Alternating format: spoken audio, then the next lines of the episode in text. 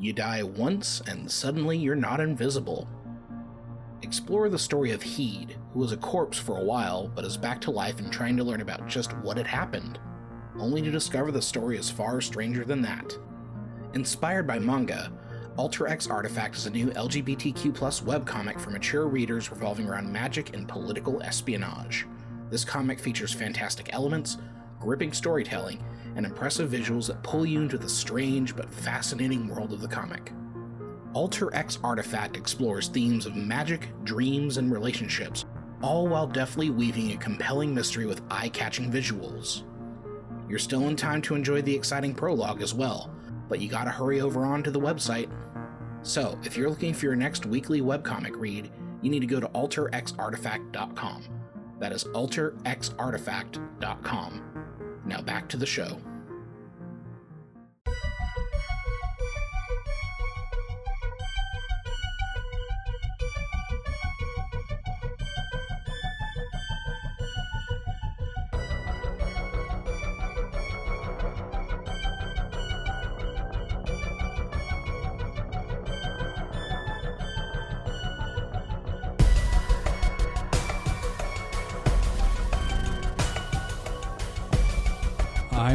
Recording. As am keeping you on your toes. You, you burping bastard, you. You uncouth son of a bitch. Hello and welcome to Supernatural Selection. I'm your host, Kevin Heyman. With, with me this week is the rude, the crude, Mike the skeptic. Mike, how are you, you burper? Excuse me. Okay. You doing all right, though? God dang. Okay. I'm sorry, I just threw down a snack because I was starving. Yeah, no, we we kind of we kind of fucked around with 3D printer shit and found out. Yep. And we have Mr. David Davis. David, how are you today? Doing doing okay. I mean, I could probably try to summon a fart, but I, I don't wanna do really that hope right you now. don't, because like I don't want you to have to go change your pants. Yeah, get, don't gamble like that. Never trust a fart. I'm- That- I've learned the later I get in life is the more, more, or the less and less you trust farts. Oh yeah, no. like, if- like as a teen and early twenty, I would just you know let them fly whenever. And nowadays it's like, hmm, yeah, yeah, you're sitting there analyzing it before you let it go. It's like, yeah. is this? I think this is okay. Good. Whew. Is this going to require a shower later? Yes. or now. No, or you're just sitting there talking to people and you're joking. Ha ha ha ha. Excuse me, and then you go to the bathroom. Very, very stone faced, very Yes, serious. very quick, God. very stiff walk. walking you're walking like those uh the robots we build you know that have the baby shit in its diaper walk Yes, the baby shit in its diaper walk. You walk like Awesome-O. yeah you're back uh, straight f- just only moving your from the hips Your, down your knees are the only things moving. yes doing the stanky leg the whole way down. You're just Welcome to Supernatural Selection. Yes, this is so great. So, guys, before we get started, uh, call for new advertisers. We're looking for advertisers. We have a prospective advertiser for the middle of the show. We are looking for someone new for the beginning of the show, and we can have after show spots as well. So, and we can have multiple advertisers in those spots. You know, we're we we're we're shameless. We're whores. And we should we, we should note that these are the two dollar slots Yes. for creative folks. Yes, so for- if for you have a independent creators. Kickstarter. Uh, if you do a comic, if you do a podcast, whatever, we are happy to promote it because we believe in independent projects here. Absolutely. Please advertise to our ever growing and expanding fan base across platforms. Also, Raycon, uh, if you're if you're listening, I will take some headbuds. So headbuds. Yeah, uh, Northrop Grumman, if you're listening, we will not let you advertise. um, so, also, I'd like to put a call out for more reviews. We've got a few reviews up, and we do appreciate them. My favorite is the one that says, This show is not terribly good. So, either leave us a five star review or a one star review. Don't leave us anything in between. So, all in or all out, buddy. Just we and we will read them at the beginning of the show. I check weekly for new reviews. So if you would like to review us and hear that read on the air, we will happily do that. And uh, lastly, I don't know, call for drinks. Mike, you get your pos- podcasting juice ready? Always. David, you get anything? I have water. I also have water because I am, as of today, exactly nine months sober. Congratulations. Thank you. I just wanted to get that out there. I'm pretty proud of that. So, Ah, you, you should be. That's great news. yeah. And David, you had something you wanted to bring up here in the uh, housekeeping? Yeah, so um very important person in the conspiracy field passed away recently. Yeah. Uh Johnny Hardwick, the voice of Dale Gribble in King of the Hill, aka Rusty Shackleford. Rest in peace, buddy. Yep. Heard about that. I hate that, Yeah. but, you know. Yeah, it, it sucks because they they were working on new King of the Hill. So Yeah, do we know if they got anything recorded or I don't know, man. I don't know, but like, I mm. mean, number one, that's not the most important thing. Like, number one, No. like, I, it's it's a tragedy that he's gone. I know like, it's terrible, but but, like, like you know, Dale Gribble's an icon. Dale Gribble was the whole reason I watched that show. I love that show in general, Like- but yeah, Dale is the highlight. when he went nuts and almost redid the fucking bell tower shooting in that one episode. I mean, goddamn, dude. Uh, pocket That- sand. Yep. Uh, there's one scene I remember where he's in his basement because he's got that conspiracy basement, and he he has does. a he has like a turtle, and he takes like a whack a power waxer, and he power waxes the turtle shell, and the turtle goes flying. That, that that just sticks in my head. And Yeah, I don't remember no. the context of any of it. I think it actually opened an episode, but Yeah. like that's one of my fondest memories of the show. You know, we're going to have to talk about that on uh, Distraction Hole this week. Oh, for sure. Yep. So, speaking of this week, boys, I'm going to talk about something, excuse me, that I've literally been waiting to do since episode one. This has been on the docket since the get go, back when this was going to be Dark Thoughts with Ted Netherwood, with my old porn name. Today, Back in back in the days when you did, you know, hardcore uh, uh, horse porn. No, but when I did do repo work and I needed a research name for digging up stuff and like calling places incognito, that was the name I used. Ah, Living Yeah. down incognito. Down incognito. So this week. I don't think you ever told me that. Oh, that. yeah, that was that's my alternate uh, Well, I know the Ted Netherwood. yeah. I didn't know about the Dark Thoughts with Ted Netherwood. Oh yeah, no, that was an article I used to write for uh, Haunted uh, MTL. MTL, Yeah. and uh, it kind of morphed into this, and I'm happy it did. You have this whole secret life you never tell me about. Oh, Kevin. I told you a little bit, but you just it didn't matter. I was also depressed at the time. Anyway, the point is, You're this depressed week- now. Yeah, now I want to like frig. Anyway, we're gonna talk about the Dogon tribe in Africa.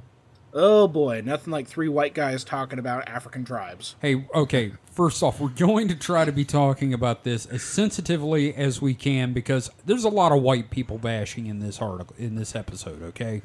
Good, So, good. so, so we we're going to deserve it. appropriate the hell out of them. No, well, okay, come on. I'm trying to do some justice here after the appropriation. Now, before going into the topic at hand, Mike, David, what did you two know about the Dogon before going into this? Before I talked your ears off about it? I nothing. Okay. What, This wasn't it not one a- of? Oh, I was just going to say it's not a real blip on my radar for sure. Right. No, that's understandable. w- wasn't it one of the dragons in Game of Thrones?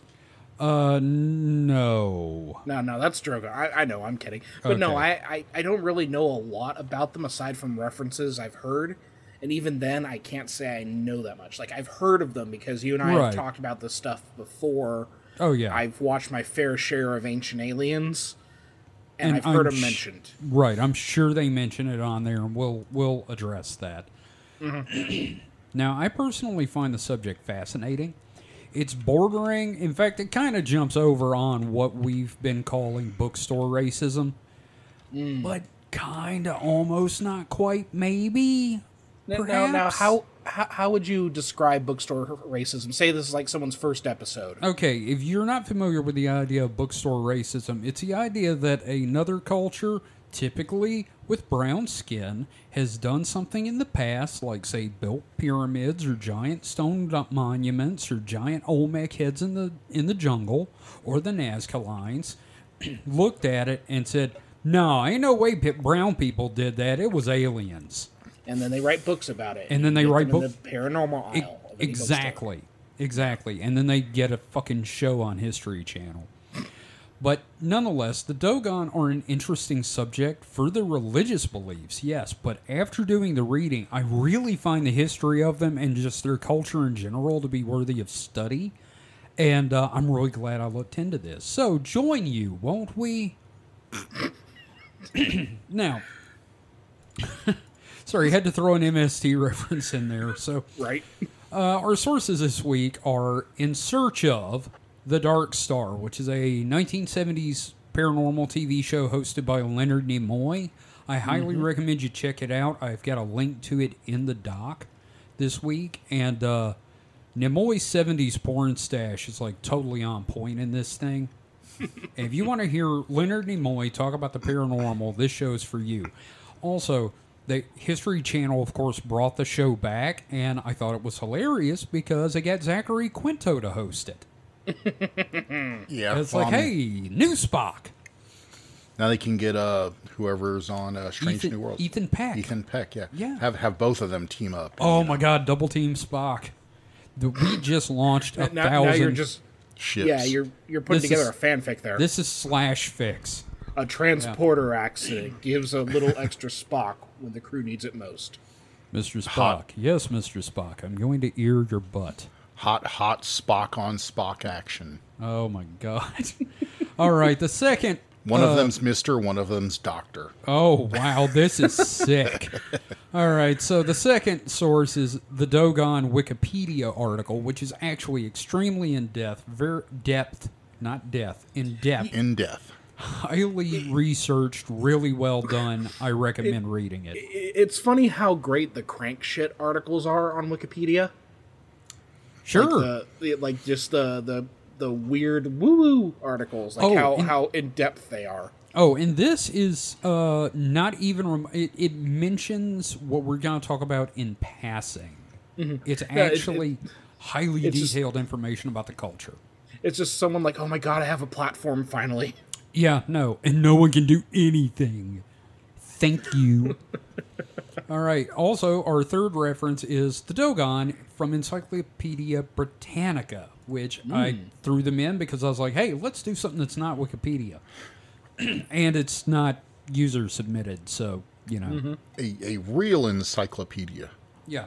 And our fourth one is uh, I didn't really use this that much, but the Akan, other Africans, and the Sirius system, Egyptian and Sumerian gods and African culture by Kwame Adapa, who is actually a member of the of the Akan tribe, which is tangentially related to the Dogon with similar belief systems to an extent, similar language which the language is really fascinating because it's not really technically related to any of the surrounding tribes. It's like they got their own thing going on.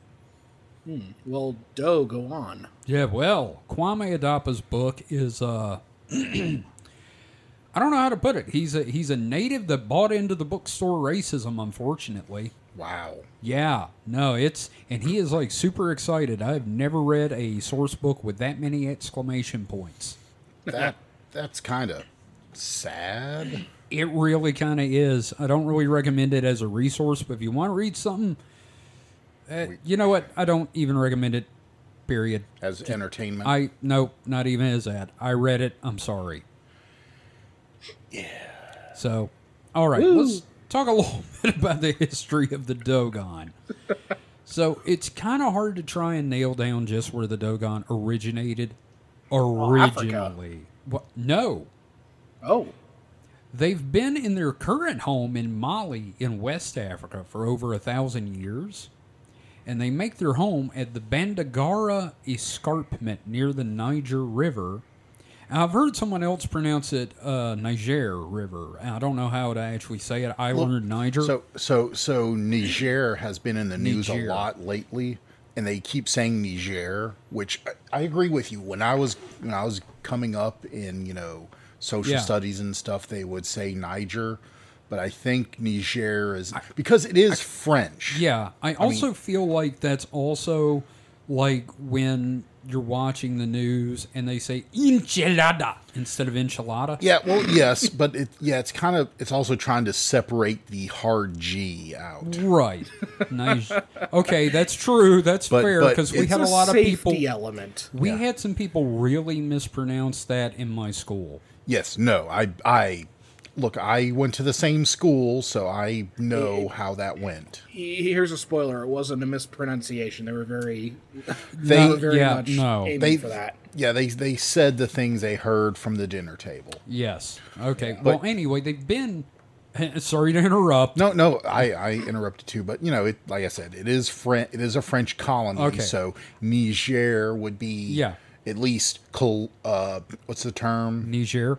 No, no, the uh, colonial, like colon colonizer, correct? Uh, yes. Okay. Well, ha- do we want to go with Niger or Niger? I don't know. How about we go with Niger just because I feel safer? there we go. Okay. Sounds good to me. Yeah, okay. okay, we are. We're Three white guys agree Niger. we should go with Niger. should not get in trouble. So again, they make their home at the Bandi- Bandiagara escarpment near the Niger River, and have been there for over one thousand years. Do, do- do you want to tell us what an escarpment is? Because you had to. We're gonna get there. We're gonna okay. get there. I didn't know if you that was later in the it's in here. It's in. It's in the doc. okay. The Dogon came to Mali fleeing persecution by the followers of Islam because of their unwillingness to convert. Right on. I've, I've, uh, yep, we're spot on on that one so far. Now, their origins prior to this are apparently from ancient Egypt. And hmm. there is some evidence due to language and religious remnants that they may have started in ancient Sumeria with the dawn of human civilization. And we'll hmm. get we'll talk more about their religion soon because that's kind of the point of the episode. Okay. But before we do move on, Mike, Yes. do you guys know what an escarpment is? Because I didn't. You, you told me earlier, but I will not say anything. Okay, it is a giant fucking slope where level land drops to another level, typically caused by erosion or tectonic. See, we're already learning here today. Now, see, I knew it as like a landscaping term, but you know, what is geography other than God's landscaping? Am I right? You know what? That's a shirt. Just, just it's it's it's uh, elemental landscaping over time. It is. It is. It is either. Sorry, you probably just heard me open my wallet. There's something I'm pulling out for later. Why do you um, have so many condoms in there? It's it's not a condom. it ain't a condom. Kevin, So- Kevin, that double X Magnum ain't fitting. You're just you're just stroking your ego there, Yeah, buddy. I need it for my Magnum dong. So, so anyway, the Bandiagara escarpment was a perfect place for the Dogon to settle. It was defensible, and the land was good enough for farming because it was so close to the Niger River. Mm-hmm. It provided a perfect place to settle and to defend themselves if the Muslims showed up again. In fact, the Dogon had been persecuted for a very long time, and it's led to a lot of their religious ceremonies and art being completely hidden or flat out lied about for centuries with outsiders, which will come into play later. And I, I feel like we see a lot of that with diasporic communities. Um, Mm-hmm. You know, things like magic and folklore that are pers- like preserved defensively. Like, Like oh, hoodoo. Okay, so yeah, uh, or or voodoo actually. Um, because Well, I, I am going to do an You're episode. both. Well, yeah. well, well, okay. Well, we'll cover that when I actually Yeah. do a voodoo. Okay, episode. you can correct me when you've got the books. Yes. Okay. Uh, well, I do have the books. Anyway, so um, I, I'm I'm not the expert here. I know that I just made myself sound like one there. Um, Okay. but I, I think a lot of this kind of like defensiveness can be attributed to the fact that so much of um, so much of what they they pass down can be recorded in conversation rather than require a lot of written text or physical evidence. So it's easier to kind of keep it hidden, Right. Um, especially like when you have say colonial figures who come in. Oh, yeah, like the French or the Belgians. Mm-hmm. Keep it secret. Keep it safe. Yeah, no, exactly.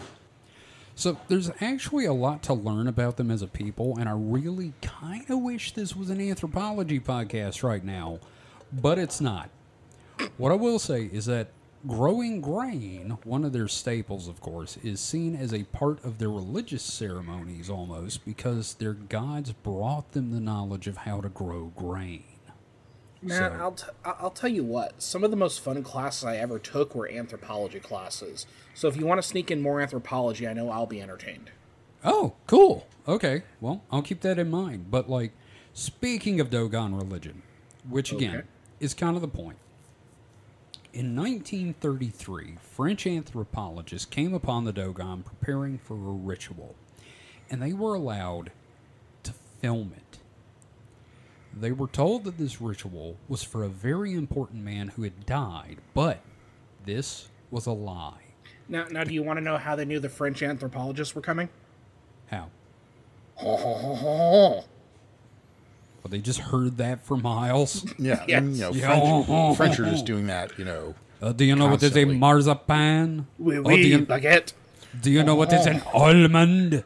brie, brie cheese. I was gonna say the the uh, the man die, dying was a lie, but also the cake was a lie. Yes.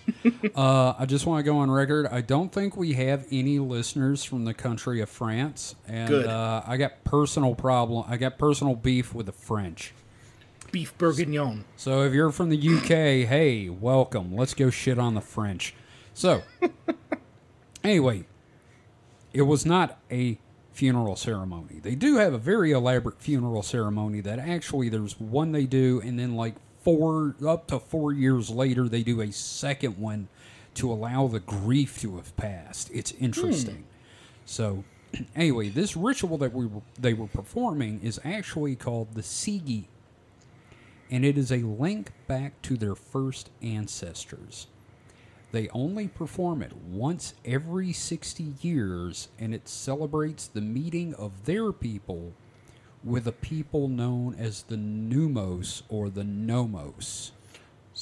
Wow, so those, these French guys were like super lucky to come upon this, like once- Incredibly a lucky. once in sixty year, like basically a once in a lifetime. yeah, literally. Just sitting there with their butter Just- and baguette. they showed smoking up. Their cigarettes. Yeah, they're they show up with their berets on, and these guys are carving the masks for the most important ceremony of, Of their, their culture.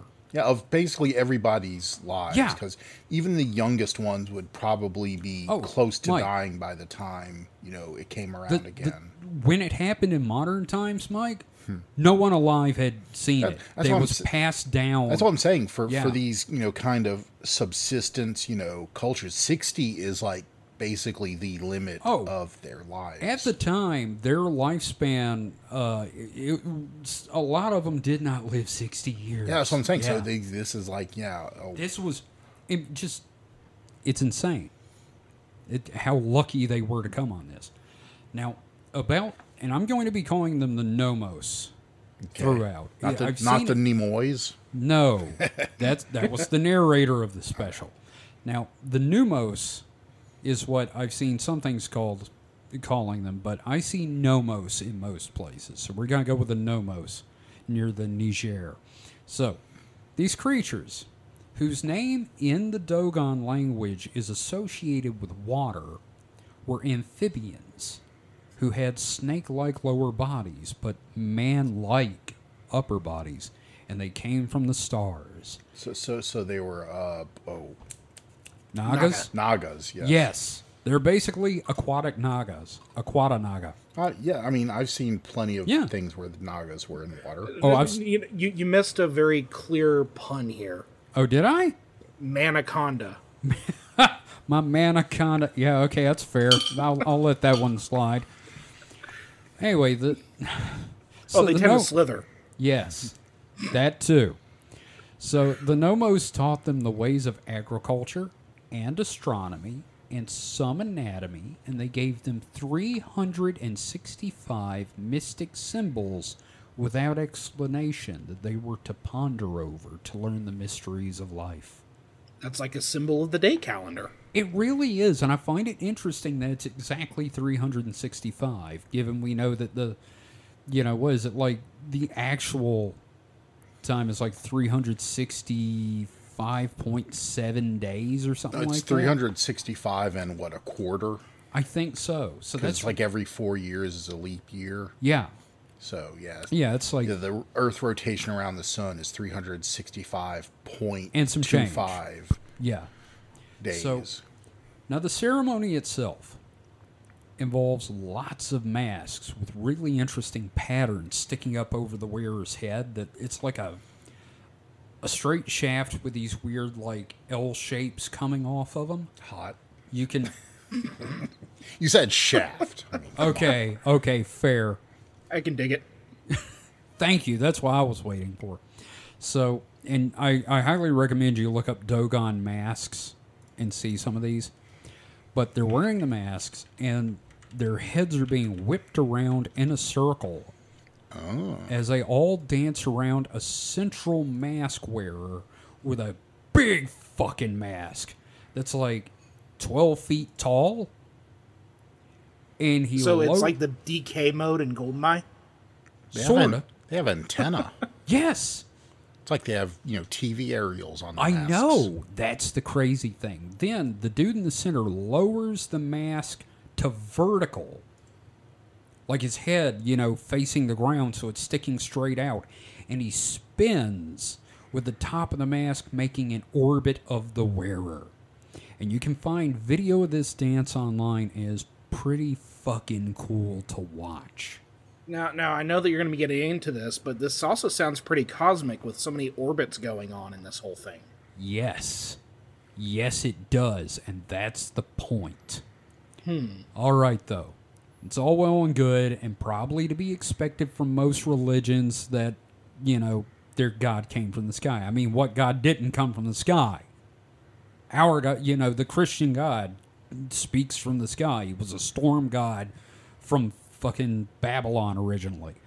Um, the Native Americans talk about the spirit in the sky. I mean, that song talks about the spirit in the sky. But, you know, that's a given.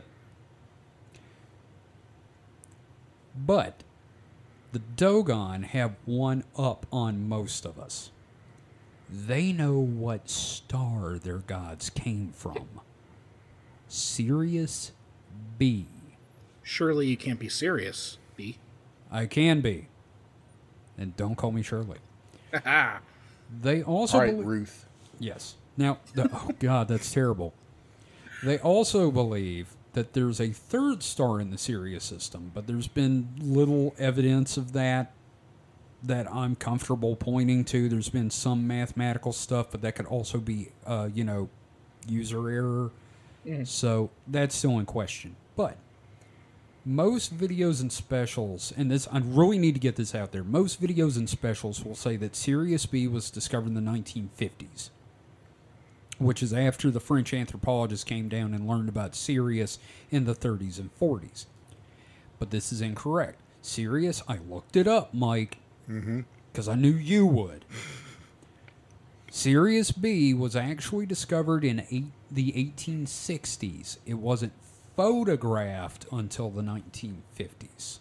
Now, now, what did they call the star? Like, I don't think it would be Sirius B because that's you know what the astronomers would call it. So, Right. what name did they give it? I looked this up again after you uh, put that in the outline because I really needed to check. It is called Sigitolo, which translates to the Star of the Sigi, which is their, Interesting. their ritual. So, you know, they got a name for it. Interesting. Yeah, I know. So, and that's the whole thing about the Dogon. Everything I've read about them is re- really fucking interesting. I mean, yeah, they it's are. a, it's a lot of huh. yeah, I mean, they, they they have some real problematic shit going on with their patriarchy, but like, uh, but they like they've got weird caste But, systems. but but again, who doesn't? Yeah, okay, that's fair. So the Dogon know a hell of a lot about astronomy for being where they are and for how long they've known about it. So here's some things they know. They know that Sirius B is a white dwarf and that it is extremely heavy. The terminology they use is that not all the creatures of the heavens and the earth could lift it. Which Well, that that you you could find the smallest celestial body, and that would still be true. Yes, I know, but they're trying to imply that it is heavy. So, Eh, so the 60 years between the Sigi re- uh, ritual represents, and this has been scientifically spotted, one orbit of Sirius B around its companion Sirius A, and is supposed to occur. The ritual is supposed to occur when it is at its closest point to Earth. Can we just go back to you giving Mike that eh? Like, Okay. you need to do that more often because that's a lot of fun. Okay. I'm just saying that that was that really No. funny. No, I understand, Mike. I understand. It's it's that's questionable, but you know the the lore says that oh they know it's heavy. so yeah, but I'm you know, sorry. I know. the any anything is he- so heavy that Yeah. you know you can't imagine it. So. Sure. But the uh Well, did they mention it in a form of comparison to other heavenly bodies?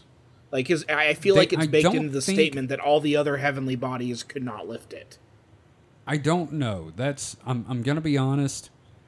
I couldn't find really Okay. good sources on that. And I did look trying to verify that. It kind of sounds like some confirmation biased. Yeah. from white people. So they do know that it lies further away from Earth than the planets and the sun. They also have some very interesting cave drawings showing the elliptical orbit of it, which seems to match computer models, but again, that's open to interpretation, you know. Hmm. And the Sigi ritual, where the guy is spinning, is supposed to represent Sirius B orbiting Sirius A. Now, Okay. they also know that Earth and the other planets orbit the sun and not everything else orbiting the Earth. So, you know, one up on the Greeks. I thought the Greeks knew that. Did they? Who was it that started geocentrism?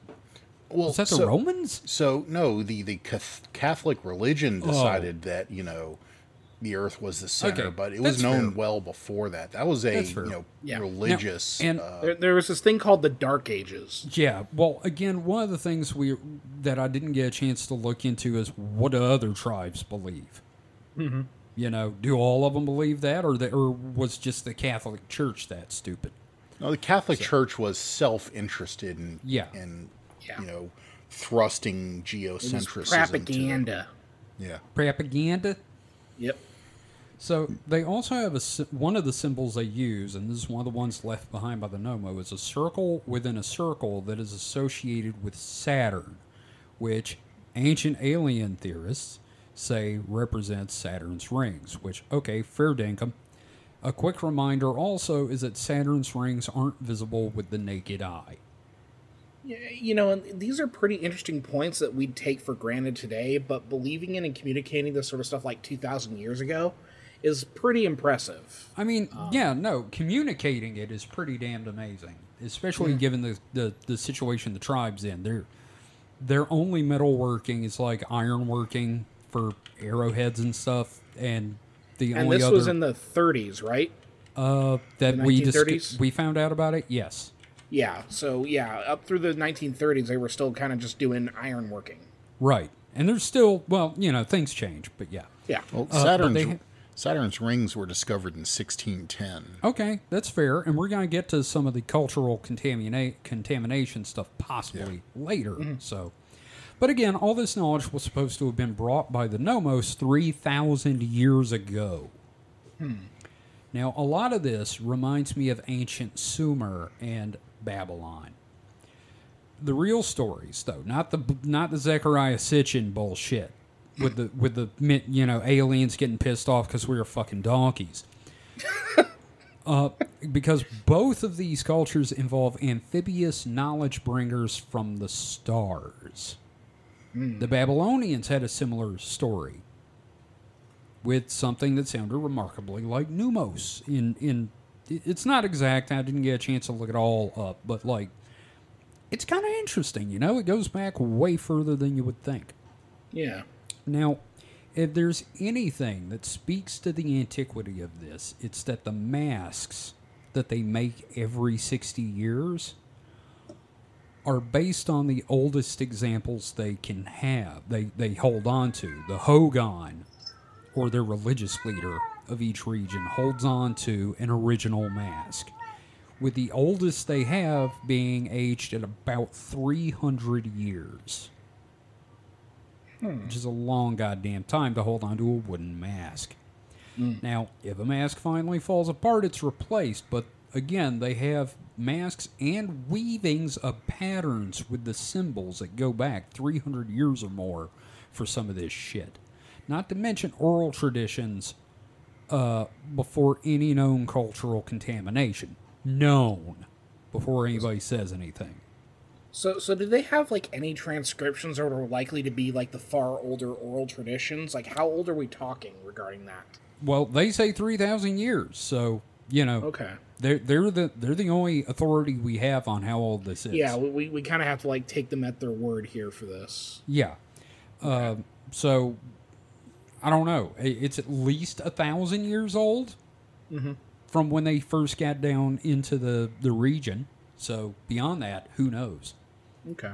Now, needless to say, the Dogon are, of course, one of the first cultures people point to when ancient aliens and ancient astronauts get brought up. Because the story on the surface paints a staggeringly strong portrait of aliens influencing human development in the ancient past. Yeah, and I'm pretty sure I remember hearing about them on Ancient Aliens. Exactly. The more that you talk about this, yeah. Right. And like I said, in the 70s, they had this I'm fucking in search of. And I mm-hmm. saw that back on TLC back when that show stood for the Learning Channel. Mm. So we're going to take a quick break for ads. And when we come back, I will explain with some of Mike and yours input, David, why all of this is probably bullshit. Oh man. Kevin, you're doing my job for me. I have I- pretty much no role now on this show. Nee, nee, nee, nee. All right, we'll be right back.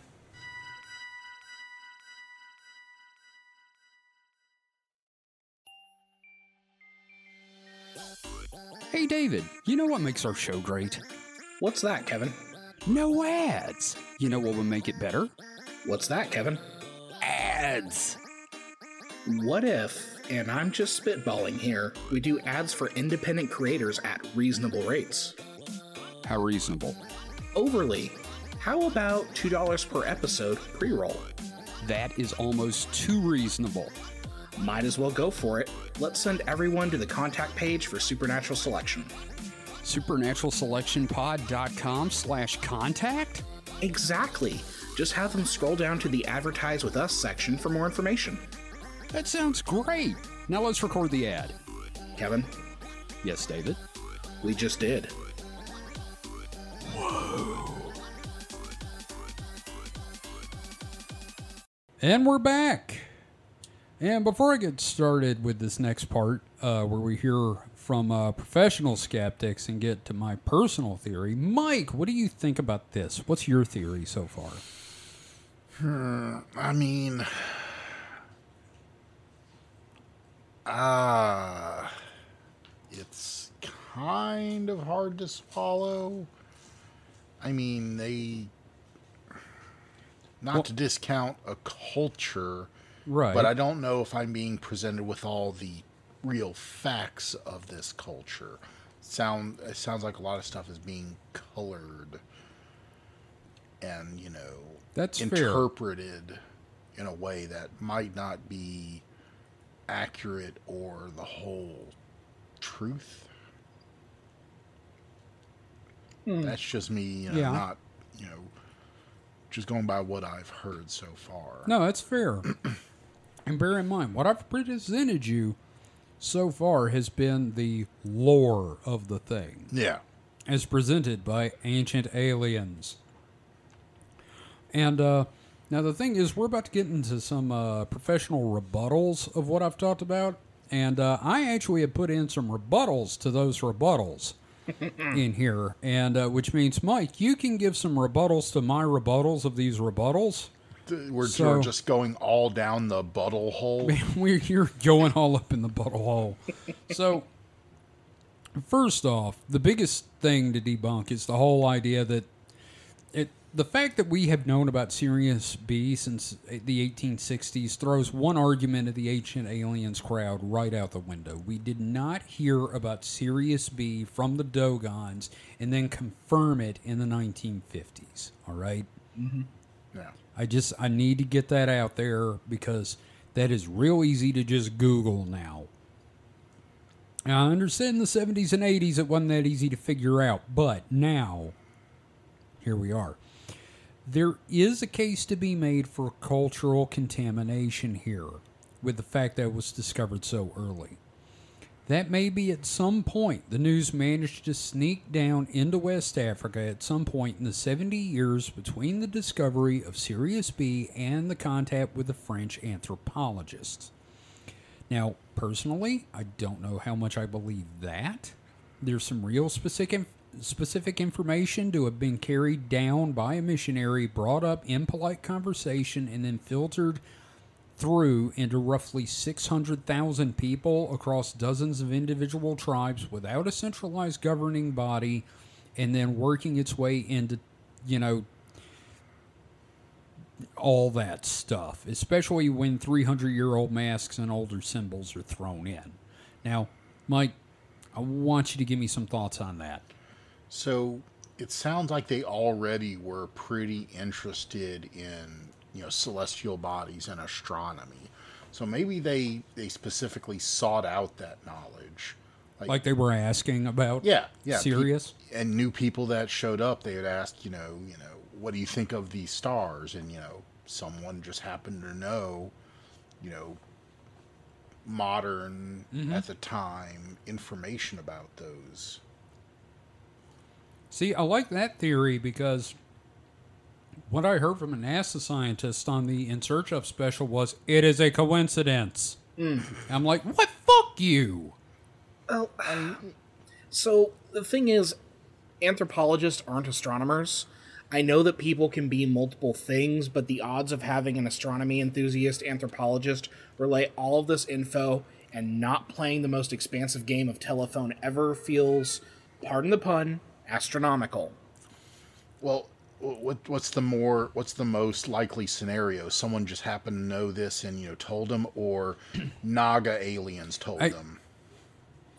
I, I- I don't I'm- think it's I- an either or here. I think there's another option here. and Yeah. We'll get into that later. But I do agree. I don't think it was space lizard men.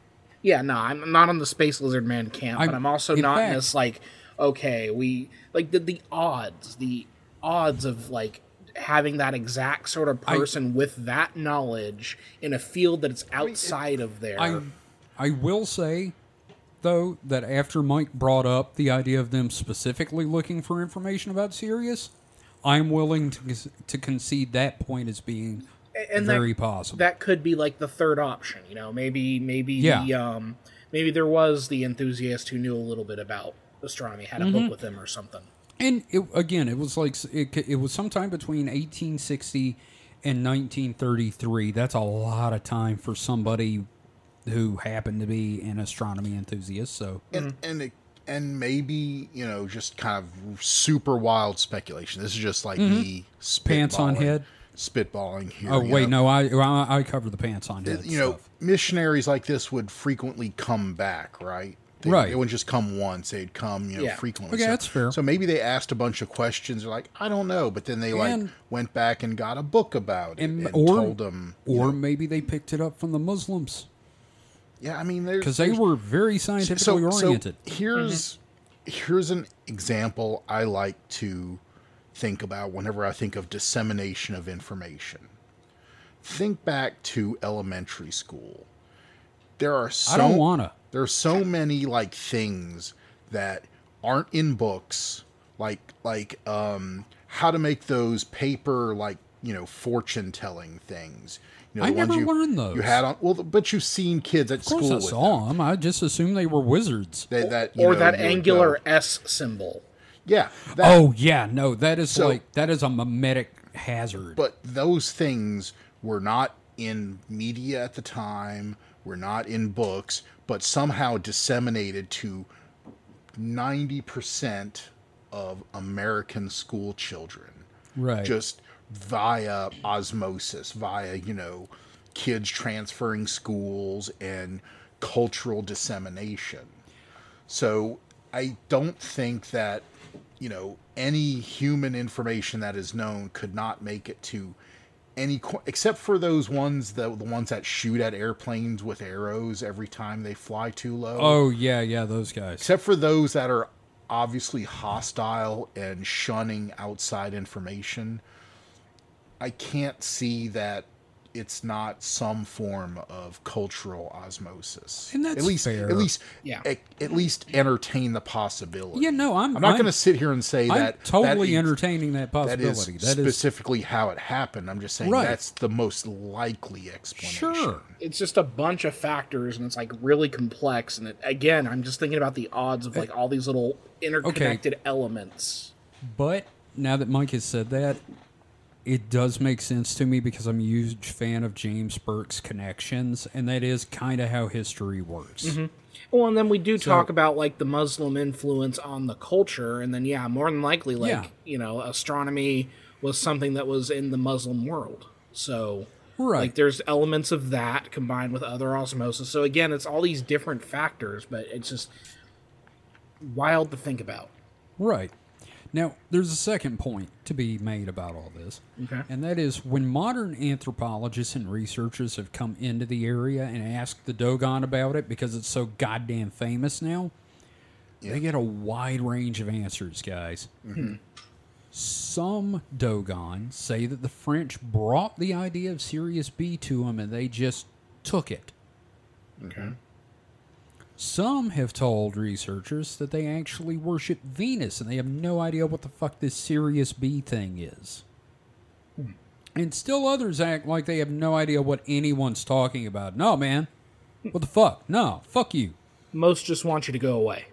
This is completely true unless you have money. and and that's also complicated by about with the the initial thing of them lying about their rituals so it's like Yeah. what is the truth with them like Yeah.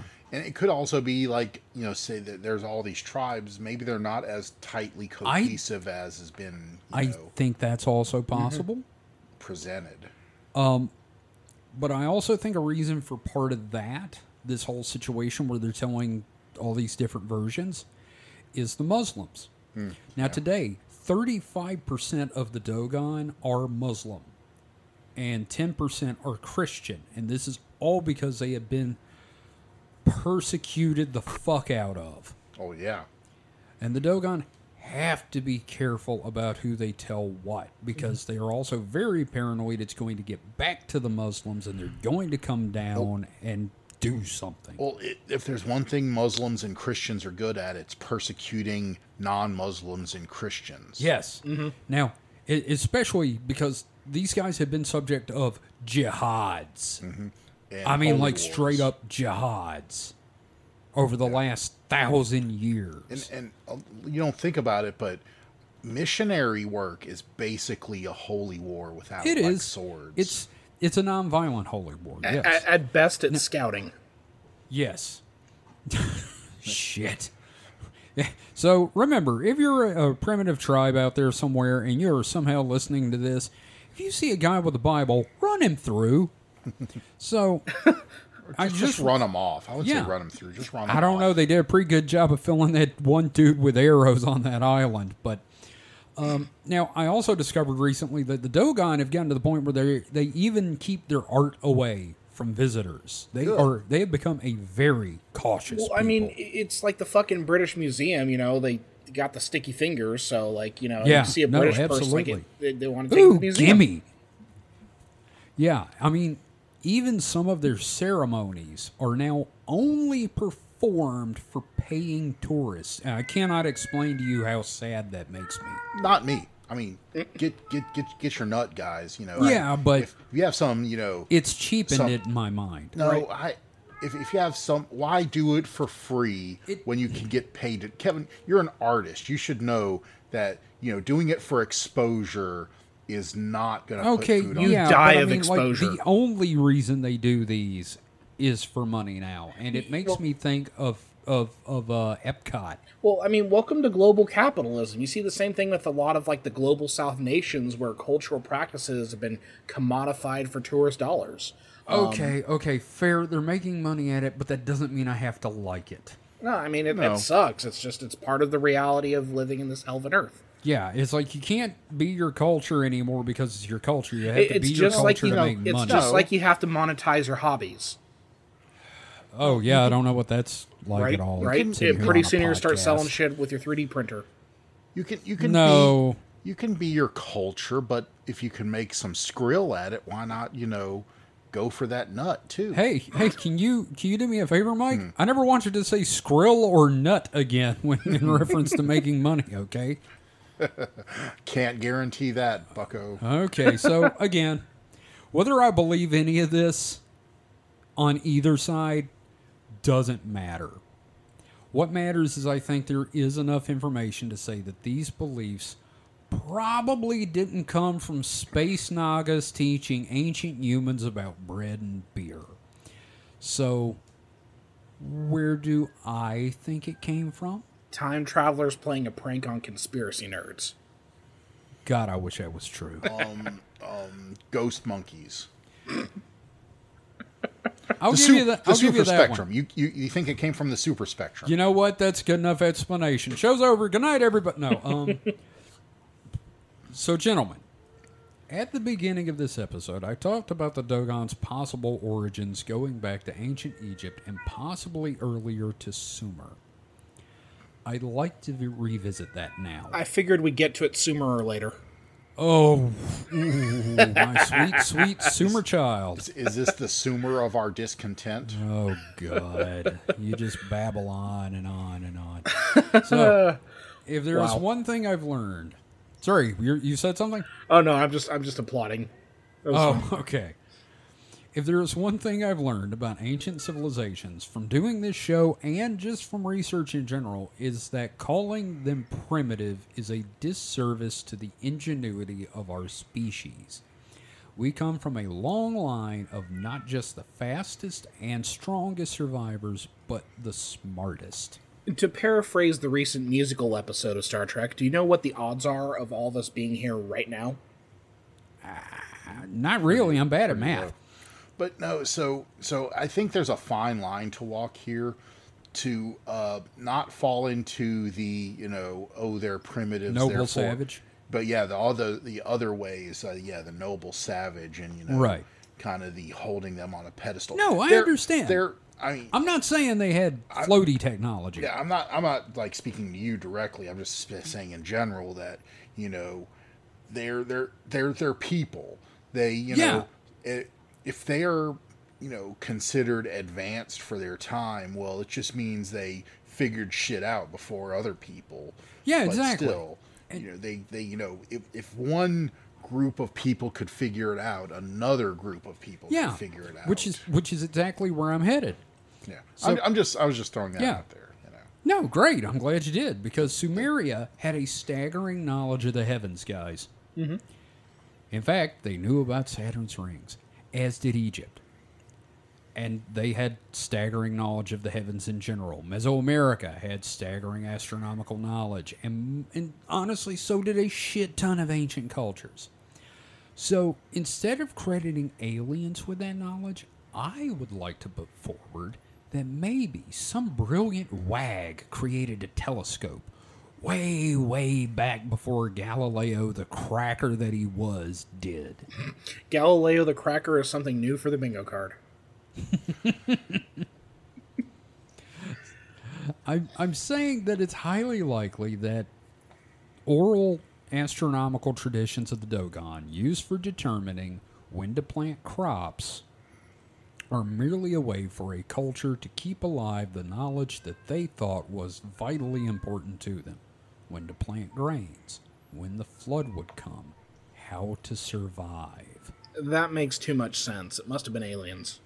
God damn it, David. So you know that's that's very uh, valuable, you know, life knowledge, Yes. and that's that's the kind of stuff that can be figured out without you know Sure. super advanced. That's that's But you know seeing what works and what does. Yeah. That's just uh, what we have a word for that where you figure out stuff over time. That's evolution. That's Sure. just like knowledge evolution. But one thing I didn't put in there because I wasn't sure if it was going to be relevant or not.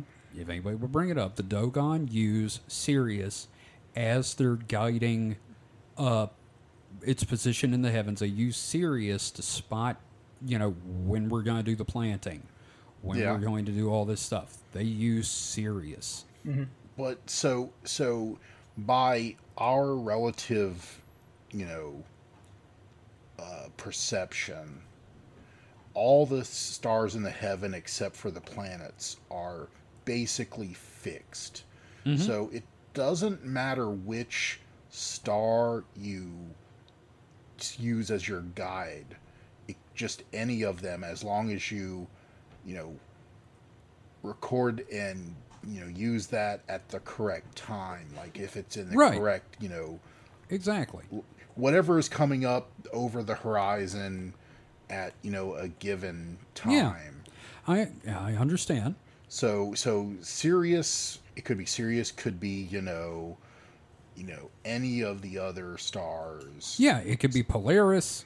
Uh, Sagittarius B you know Yeah, any of those But they use Sirius, and I am putting forward that this knowledge came from uh, Sumeria, Babylon, your ancient civilizations that had astronomer kings. You know, Well, I mean, yeah, they, they had people that, you And- know, they recorded, yes, the stars, but I don't think any of them were making telescopes because that requires a glass making skill that has not been seen in, you know, it, glass glass of that caliber would have been something very precious and very well preserved. Well, may- maybe there was a Babylonian who was born with like really big anime eyes. oh my God, So so I I don't think I mean I'm not I'm I don't think there were any pre-Galilean telescopes per se, but they definitely kept sh- very close records mm-hmm. of you know the stars and how they you know coincided with you know things here on Earth. things here on Earth. Yes. Mm-hmm. So, but I think that's my theory mm-hmm.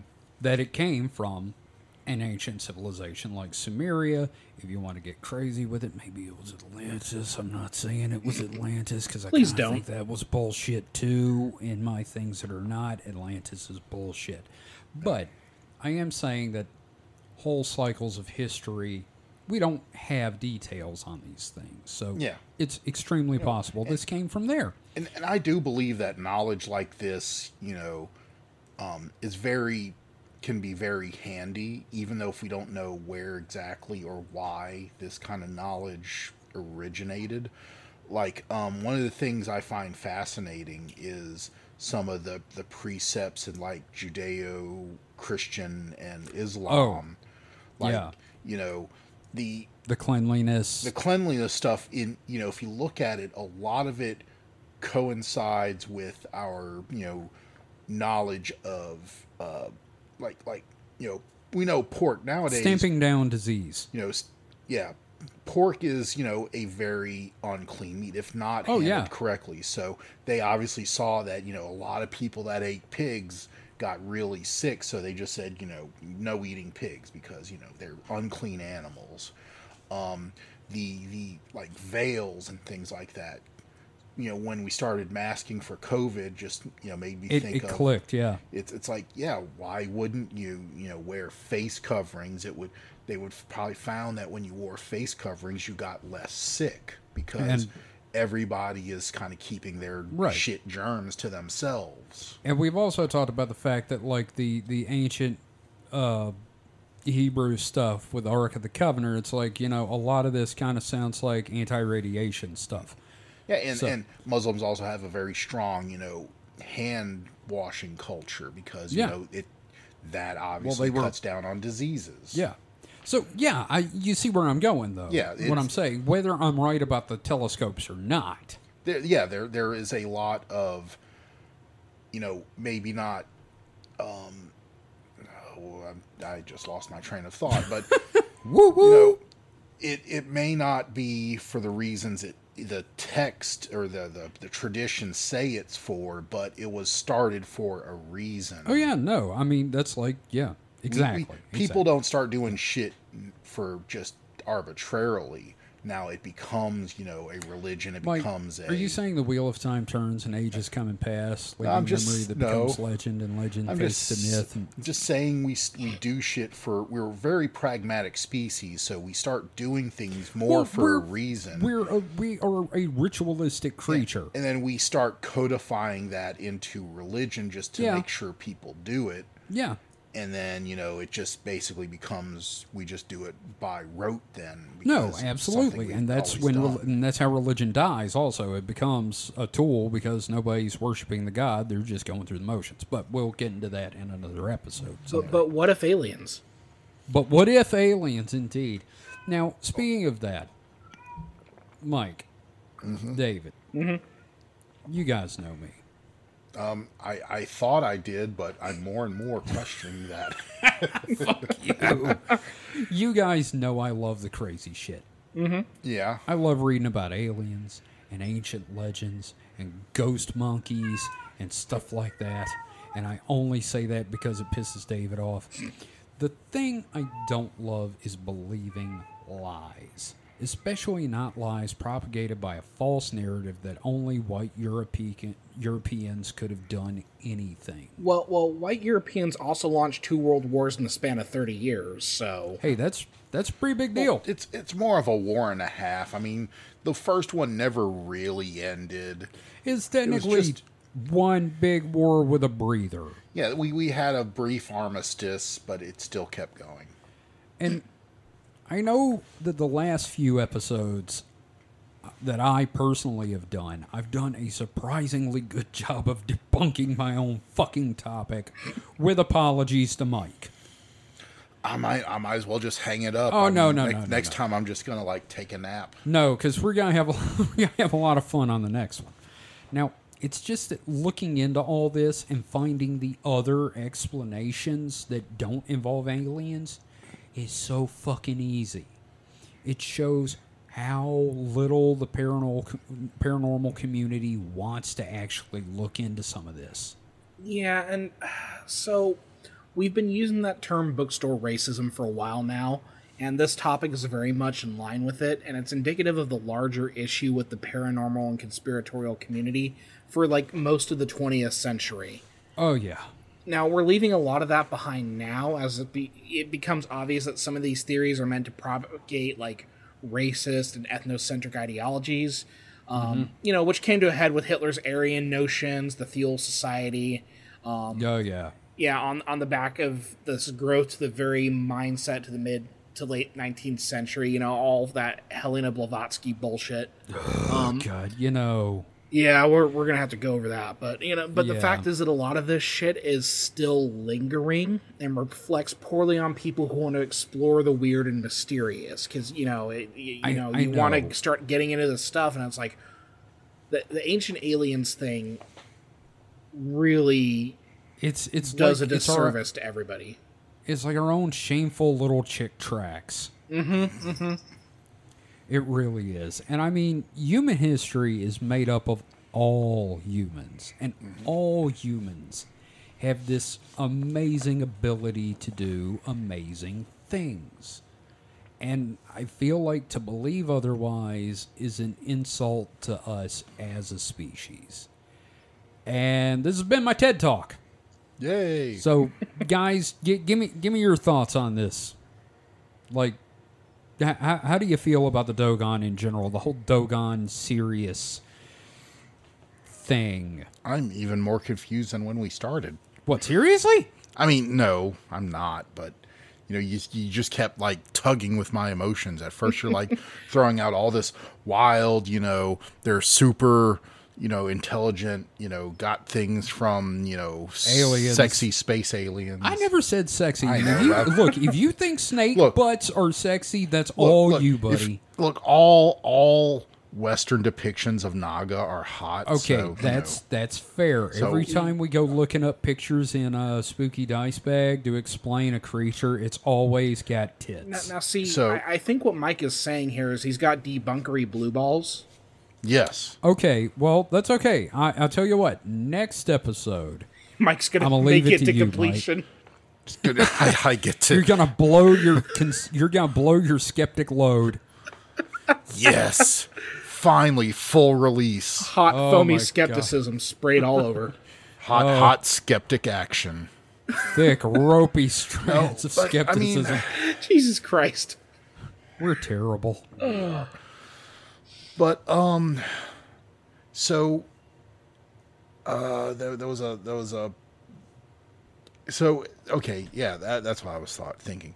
Um, you know what I'm thinking, right? No. No.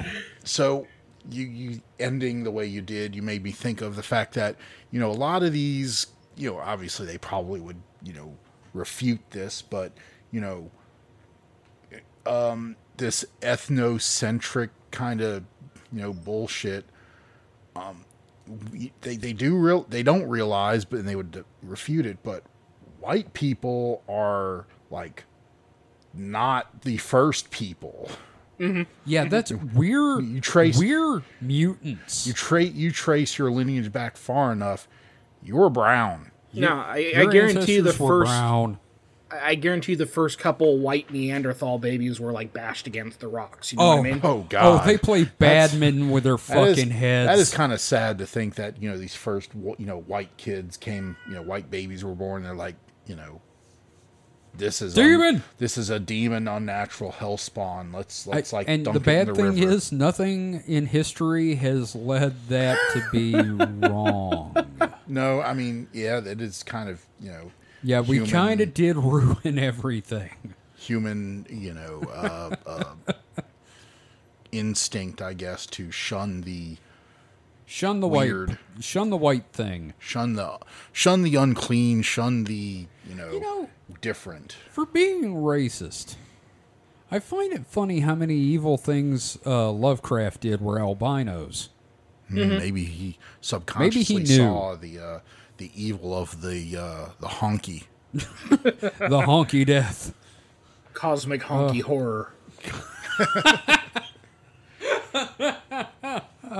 Oh my god, that's great.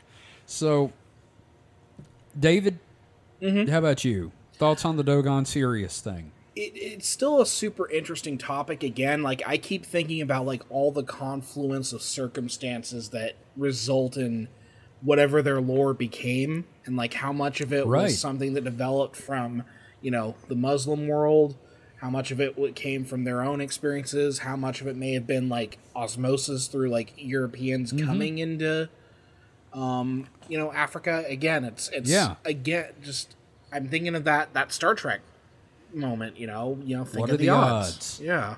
Yeah, that's a good point. Like, what are the odds of us three doing this podcast together? Well, if you knew me, pretty fucking good. Yeah, I think it was inevitable that I was going to be on here. I was going to suck some of you in somehow. Well, you know, if if uh, I don't know, there there I can think of a few things in my like early life that if they hadn't happened the way they did, I would not have moved here. So Oh yeah, no. Like if my mom had like had any guts about her, she would not have moved to Vicksburg to be in my grandmother's will, which she didn't end up in anyway. And I would, I would not be here. We would not be doing this. yeah, like one one decision by my parents, and we would have just stayed in uh, Louisiana, I would never have you know met Kevin. So Yeah, God. that's you know that kind of thing. See, it worked out differently for me because I remember, like, when I was five years old, there was this very crazy albino blind man who came up to me and said something about, like, you're going to be doing a podcast in 30 years. So. wow, that dude, man, you know, there's actually a really interesting man in black story that is shockingly Kevin. similar to that. So we're just gonna leave that there Kevin, like I, a turd I, in the sink. I I think that's evidence for that you'll find a time machine sometime. Oh, great! So I'm gonna be blind. Fucking great. You're gonna be old and blind. You're gonna time travel back. You're gonna do a podcast. It's gonna be a 3D printer accident. You're 13 year old 13 year old David would be like, "What the fuck's a podcast?" oh my god. Well, that being said, um, thank you everyone for listening, guys. Did you have a good time on this one? I had a wonderful I mean, time. Yeah, no, I'm, I do not Look, if I didn't enjoy it, I wouldn't be here, right? That's that's fair. Like like if I if I sat here hating it, I would probably just be playing like Minecraft or something right now. Yeah, that's fair. So you I want to before we go, I want to close with something. Uh, one of our coworkers, Juanito, up at work, uh, he gave me a, a Latin phrase, and I adore this. I feel like this should be our show's Latin motto: "Cogito ergo doleo." Doleo. Doleo, which is uh, I think, therefore I hurt. and I was like, well, that is our fucking Latin phrase. Yeah. like, we need, like, I need to put that in Latin under Enrique in the logo. Yeah, we, we could do an Enrique seal. Yes. Oh my God. Yeah, so we do we do a uh, super nat you know coat of arms, and that's on Yes. the little, We'll little put in our- banner. Uh huh. We'll, we'll put it in our uh, membership cards. Oh yeah, I need to design some membership cards. So yeah, cogito ergo doleo. I think, therefore I hurt. or suffer. I it when was you were talking about it, or hurt. I looked it up, and you know, Latin being very malleable, like its words have context and you know cultural, you know, uh, context. I guess. sure. So you know, could be, but it could be. I think, therefore, I suffer. It- yeah, I just like hurt though. Yeah. Well, yeah, but It- it, our hurt, suffer. It's all the is same thing. Yeah. But but you know, the suffer. I think you know draws from the thinking. You know, the the thinking is definitely causing the suffering. Yep. No, because I'm sitting here going, "Wow, those dudes really thought it was Nagas." So, anyway, thank you everyone for listening. We will be back next week with a weekend weird, followed by either something from David or I'm going to talk about the Denver airport. Mm-hmm. Because I've got some fucked up shit going on with that mess. when, whenever we you know make it big and make money from it, we need to fly through the Denver airport. Oh, I want to go. I want to see the that, fucking. that's look. Whenever whenever we make it big enough to where we're like meet David in person, that's where we're meeting. We're meeting at Oh. the Denver airport. Oh, we're oh, gonna get Slurpees at the Denver airport. Will we That's our finally- goal, guys. Will we finally figure out what's the deal with the airline food? There is none because that fucker ruined it. If you haven't been listening to Behind the Bastards, uh, there's a great one about the guy that ruined the airline industry. Uh, so anyway, if you would like to know more about the show or join our community on our Discord, you can find links to all that at supernatpod.rocks. You can find the show on social media at I picked up the. Mike. You played a ginger on me. Yes, I did. Damn. You can find us at. Oh, God, where can you find us on social media? You can find us on. The, What's the, thing? Mastodon. I was gonna say the Masto Network. Mastodon at supernatpod at weirdo.network. God, that sounds so good. weirdo.network. And, That's- uh, It's like so a glove. apropos. It fits. Yes, it's like a glove. You can also find us if you look around. You can find me as Kevin or Kev from Supernat Pod. You can find us on Blue Sky and Threads. So just you know, look for that shit because we really needed more wasteful su- uh, uh, social media out there. Eh. Fucking Musk. So that being said, we'll be back in a week. We'll see you next time, guys. You got anything you want to plug before we go? David? Nothing particular. Uh, just you know, make sure you listen to the Distraction Hole. That's our other show. If you haven't listened to it yet, it's a lot of fun. Uh, next, uh, the episode we record tomorrow. I believe it's my mandate. So It is your mandate. Yep, that's gonna be fun. Cool. And Mike, have you got anything you want to plug, I'm I'm bothering the cat, so that's about it. I think Mike is content. Mike is, in fact, a professional and semi-professional cat I'm not, I'm not a at once. professional. I'm not being paid for it. You're I'm, out of work I'm, professional I'm a cat, cat botherer. I'm a cat bothering enthusiast. Okay, that's fair. So, thanks for listening. We will see you next time. Until then, stay safe and stay frosty. Goodbye. My cat keeps trying to unplug my cable. Wow. Oh, she's Fucking smart. cats. God, you're what are you doing to Ginger? Petting her, Wow. maybe a little bit of scritching. Okay. Fuck, man. Jeez.